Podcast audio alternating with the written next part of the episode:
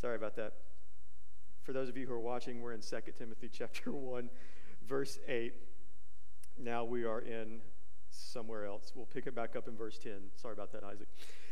In which now has been manifested through the appearing of our Savior Christ Jesus, who abolished death and brought life and immortality to light through the gospel, for which I was appointed a preacher, an apostle, and teacher, which is why I suffer as I do, but I am not ashamed, for I know whom I have believed, and I am convinced that he is able to guard until that day what has been entrusted to me. And pay attention to verse 13 and 14. Follow the pattern of the sound word that you may have heard from me and the faith and love that are in Christ Jesus. By the Holy Spirit who dwells within us, notice this guard the good deposit entrusted to you. Let me pray over us this morning, and would you join me? God, I thank you, Lord, for your goodness and your grace. Thank you, Lord, that you have deposited something within us that you have entrusted us with. God, we do not take that for granted. Lord, I pray for those who aren't here, for those who may be sick, for those who are watching online. We just lift everyone up to you, God. We pray, God, that you would bring salvation in this room, those who are watching. In Jesus' name I pray. Amen. I want to look at a few passages in 2 Timothy over the next three weeks as we kind of step into a, a time of transition. And I wanted to kind of just highlight a few of uh, kind of central themes that are going on in, in 2 Timothy. It's interesting to give you a little context of what's happening. As I suggested, this is Paul's last days. All right, Paul is awaiting, uh, he's in prison. Uh, this is his last letter that he's writing here. And what is awaiting Paul is to be martyred by the hands of Nero. So here's Paul in, in this cell. When it's cold outside, it's really cold in the cell. He's probably hungry. He's been abandoned by some of his friends. He's been beat up, broke down. And yet, what does Paul do while death is right here in front of him? Does he sit there lamenting? Does he sit there wondering, like, God, why have you put me in this prison cell? Does he sit there wondering, like, God, your plan just can't move on without me? What does he do? In his final farewell, he takes time to write to Timothy. And he gives them this thing. In, in chapter, in, in the first Timothy, we found a lot of Paul telling Timothy to really guard yourself from false doctrines that are coming again, coming into the church. And now he's just echoing that same theme. And he tells them, guard this deposit. Because what's going to happen in the next two years, Paul is going to get executed at the hands of Nero. Nero was a very wicked dude, y'all. Killed his mama, killed his wife.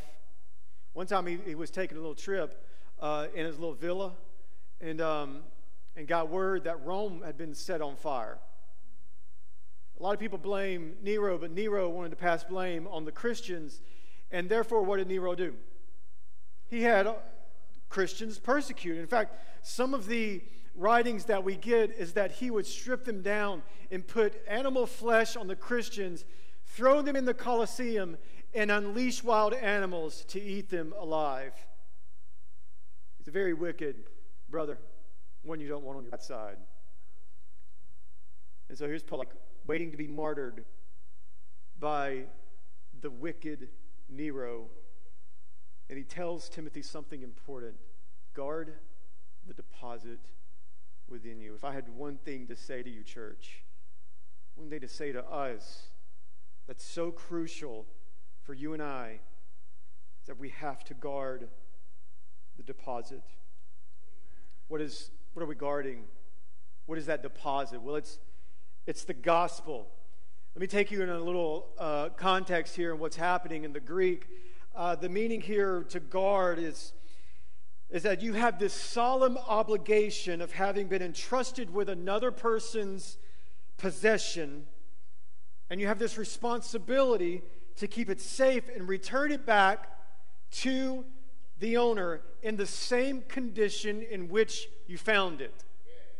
And so now, church, look at it in light of that, that God has deposited something within you that one day you will return it back to Him.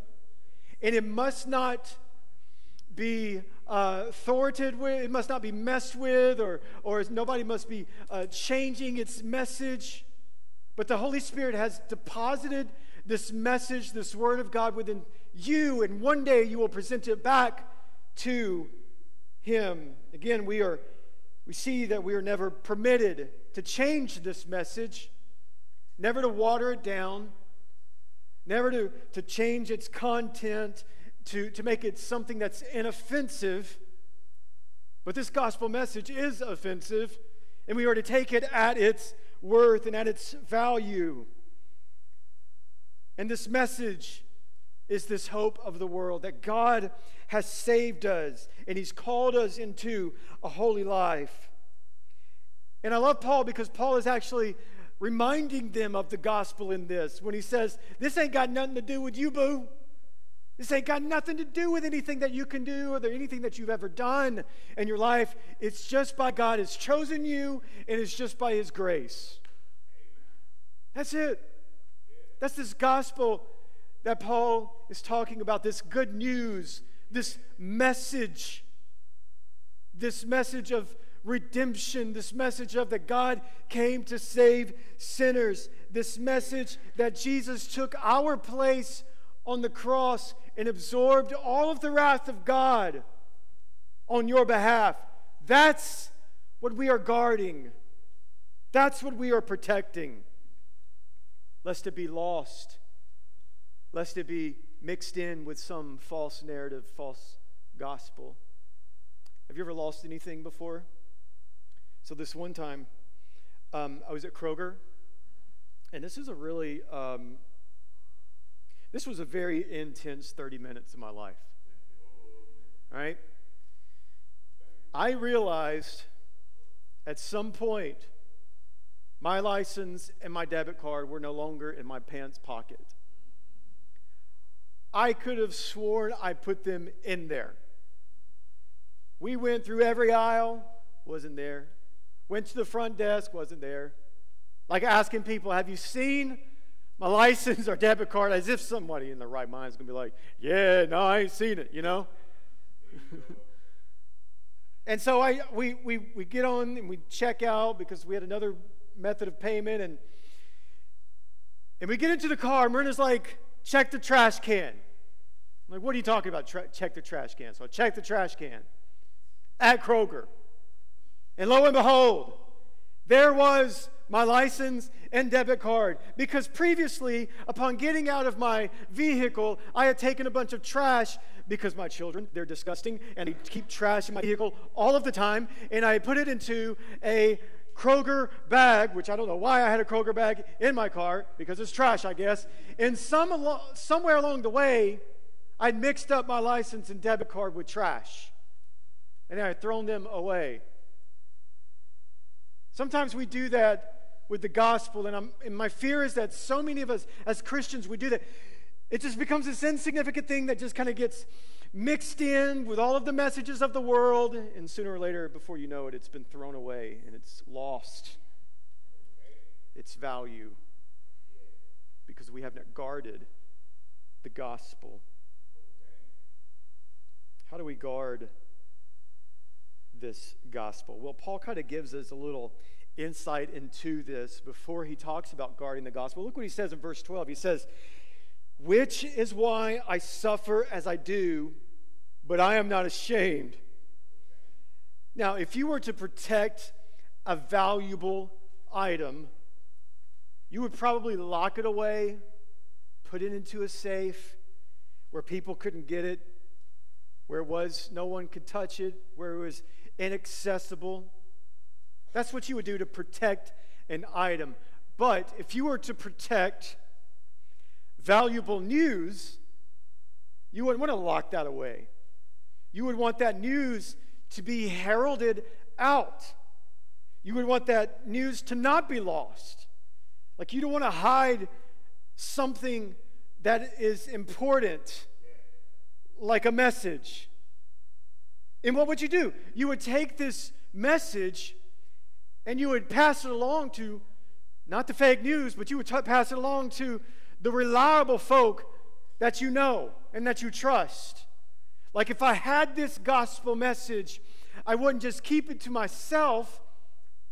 Guarding the deposit doesn't mean that I am keeping it to myself, but I am entrusting it to those who are reliable so that then they can deposit it into someone else who is reliable. I wouldn't give it to like, I wouldn't ask like the next Jehovah's Witness or Muslim that I see and be like, hey, can you help me uh, pass along this, this gospel message? Why? Because they don't have the right gospel. They don't have the true gospel. And you need people that you can entrust to share this gospel with. And this is what Paul is doing here in this context.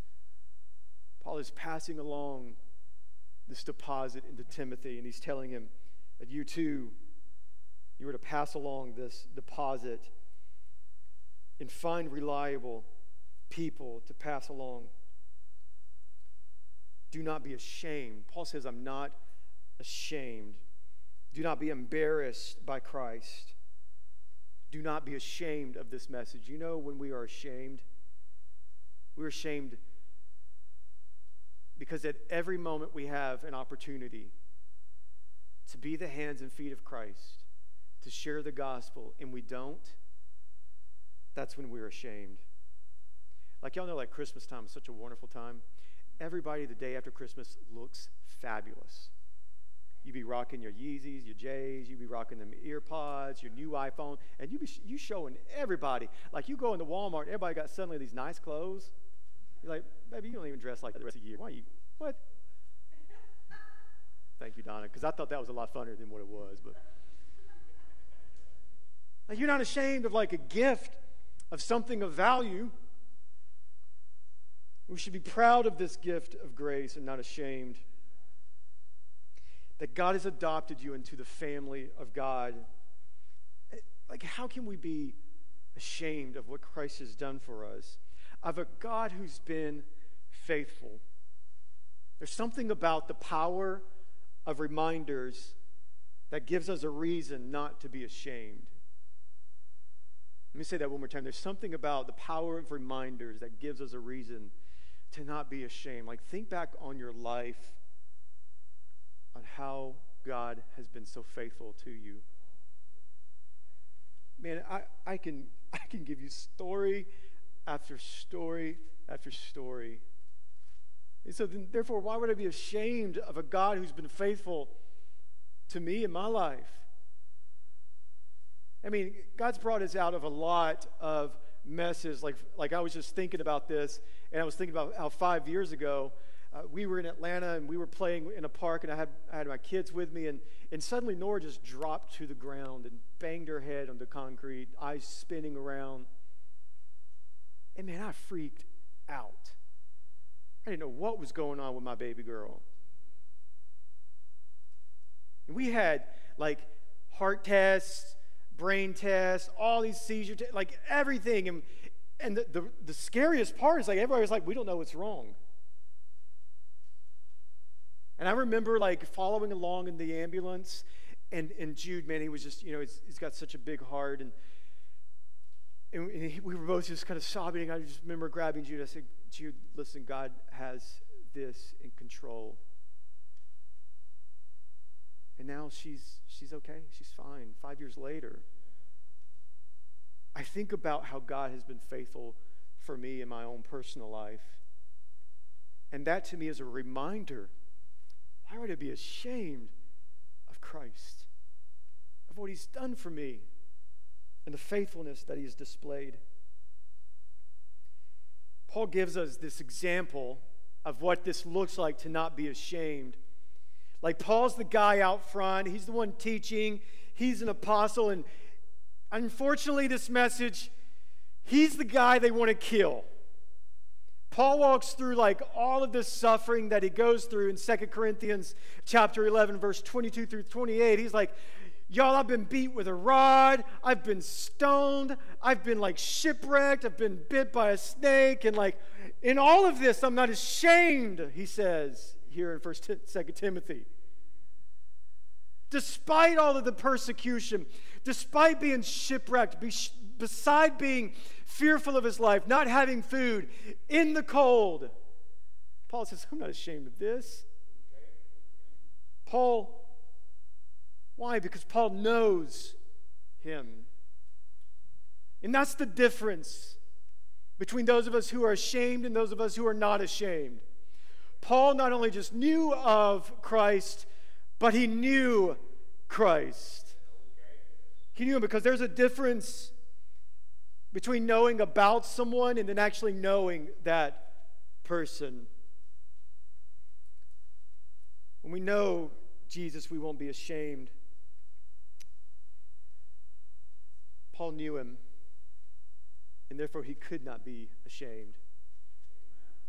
Like, have you ever had that family member that you're ashamed of? Some of you are like, yeah, I'm sitting by him. Can we move on to a different topic? Like, like a relationship, past relationship, you're like, I don't really want to bring this up. I'm, I'm ashamed of this. Now, look what Paul says in verse 13, because Paul's not ashamed. And he says this Follow the pattern of the sound words that you have heard from me. You know the saying, like, um, do as I say, not as I do? Come on, parents. How many of you have said, said that to your kids? It's unhealthy. But I say it anyway. This isn't Paul's message. Paul's message is do as I say, do as I do. And that should be our message also. And this is counter the Western church model. This is counter that idea because I think, and there's a subtle jab at, at the Church of America, so many times we've placed so much, I think probably too much emphasis on leadership. We need more leaders. Be a leader, be a leader, be a leader, be a leader. And yes, I'm not saying we don't need leaders, but I just think, just as my personal observation, we've placed too high of a priority on this message of leadership. But the message here is we need more followers. Paul is saying, Follow me, like do as I am doing. We need more followers in the church. Now, verse 15, because this kind of gets a little interesting, because there's a reality here that Paul paints to us that I didn't read verse 15 and the reality is is that some of you will guard the gospel. But the sad truth, some of you will not and you'll leave. And I know that's true because I've seen it. Look what he says because these are some very interesting names here that I hope I get right. Verse 15. You are aware that all who are in Asia, I didn't know if there was like a Jericho march going on right there or like somebody got the Holy Spirit. It was just him. Let me say that again. You are aware that all who are in Asia turned away from me, among whom are Phygellus or Phygellus, however you say that, Hermogenes. May the Lord grant mercy to the household honest, speak in tongues right there and cover it up. For he often refreshed me and was not ashamed of my chains. But when he arrived in Rome, look what he says here. He searched for me earnestly and found me. May the Lord grant him to find mercy from the Lord on that day.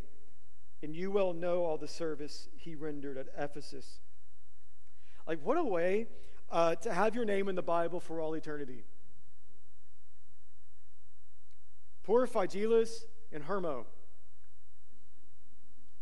They're going to be known for eternity as the two knuckleheads that would not guard the gospel and guard this treasure, but they're going to be the ones who are known who abandoned it and left it. But then you got the one guy, one here. He was willing to do whatever it took to guard. Do you know how you can crush a move of God? Do you know how you can shut down a church really fast? You could be ashamed of the gospel and abandon it. You want to know how you can lose your influence in this community refuge? You can abandon the gospel and be ashamed of it. Let me give a few practical steps um, because I think this message is important for us to guard this deposit that's been deposited within us as we step into the unknown of our, of our church. Just a few things that I think we can, some lessons we can find from this passage. The first thing is like, you got to know what you believe, and you have to know who you believe. You have to know what you believe. You have to know who you believe. In, in, the, in a, Ligonier Ministries put out this research they did um, on the kind of the state of theology in the United States of America. This was put out recently and a couple months ago. It, it found in their research that 30% of self proclaimed Christians said that Jesus was a great teacher, but he was not God. 66% disagree. So do the math. There's 4% who are just like, I don't know. Then they surveyed those who are not Christians. And it had flipped, basically, on how the world views Jesus. Another question, or another thing they said here God accepts the worship of all religions. 42% of self proclaimed Christians agree with that statement. That God accepts the worship of the Muslim who says that Jesus was just a good teacher. And, and here's the funny thing about that argument, which I think is hilarious. If Jesus claims he's God, if that's false, he's delusional and he needs to be put up in a mental institution. He's not a great teacher because that's his message he's proclaiming. So I don't get the argument of he's not God, he's a great teacher. No. If he's claiming he's God and he's not, Jesus is delusional. But we know that not to be true. You have to know what you believe and know who you believe. Paul is making this argument throughout this whole chapter to his protege, little Tim. He's telling him, You've got to guard this doctrine, this treasure, this teaching, this gospel message that Jesus is God and he came to save sinners. The other thing here is, is if that sounds terrifying, right? If it sounds terrifying that your mandate biblically is to proclaim and herald this good news you don't have to worry because it's not all, all on you, because look what he says here. Know who gives you the power to do it. Look at verse 7 uh, of verse 7 before he, we got into verse 8. God gave us not a spirit of fear, but of love, power, self control. And then he goes on in verse 8 Therefore, do not be ashamed of the testimony about our Lord, nor of me, his prisoner, but share in the suffering for the gospel by what? The power of God. The power of God that's within you. You feel you feel fearful? You got the Holy Spirit inside of you. You feel intimidated by these quacks in our culture today? Baby, you got the Holy Spirit inside of you. You feel like, well, nobody's going to listen to me. You have the Holy Spirit inside of you that will break and penetrate any wall that it chooses to. Why would we be ashamed if we know we have the Holy Spirit inside of us? The third thing here, if we can make another application point, is, is you have to have examples to follow. Now, like I said, we have such an incredible emphasis on leadership. You do need leaders to follow. Timothy had Paul. Timothy's telling Paul, Do as I am doing. This is what we call discipleship. You need an example. If you're going to survive, um, if you're going to survive the Christian faith, you need somebody that can hold you up. You need someone you can follow as they are following Jesus. Let it be an elder here. Let it be a lay leader here. Let it be someone you trust, a godly person you trust. But you need to follow somebody to help you. And, and let me flip that around. If you've been wondering, well, what's my place here at Refuge? Be an example. I don't know. If you haven't figured it out yet, find somebody and pour into their life. Find a young person, find a young family Find a single mom, find a single parent. Be the example they can follow. Wow, I feel like I just gave us such some deep revelation. Why would you feel lost in any church when that's your mandate? This other part, lastly, here, is you need support. Like Paul just put them two jokers on blast. I would, I would hate to be um, Hermo and the other dude. I'm, that's just what I'm calling him. That didn't sound right, but anyway, like, would you hate to be that guy? Like they write about you in the Bible, but you're the guy that left them and abandoned the gospel. But there's one. And Paul's like, but I had my brother. One, he was there to support me. Look what he says. He says, He refreshed me. Where do you find the support? You find it in the church. We're better when we are together. You need the church. Over the next three months, the six months, the 12 months of this transition that we're going through, you're going to need each other to hold you up.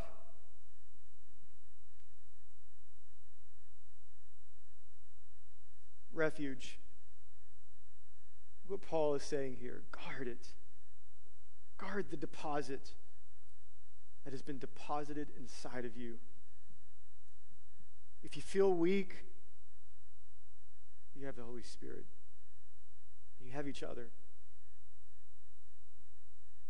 May this church thrive and grow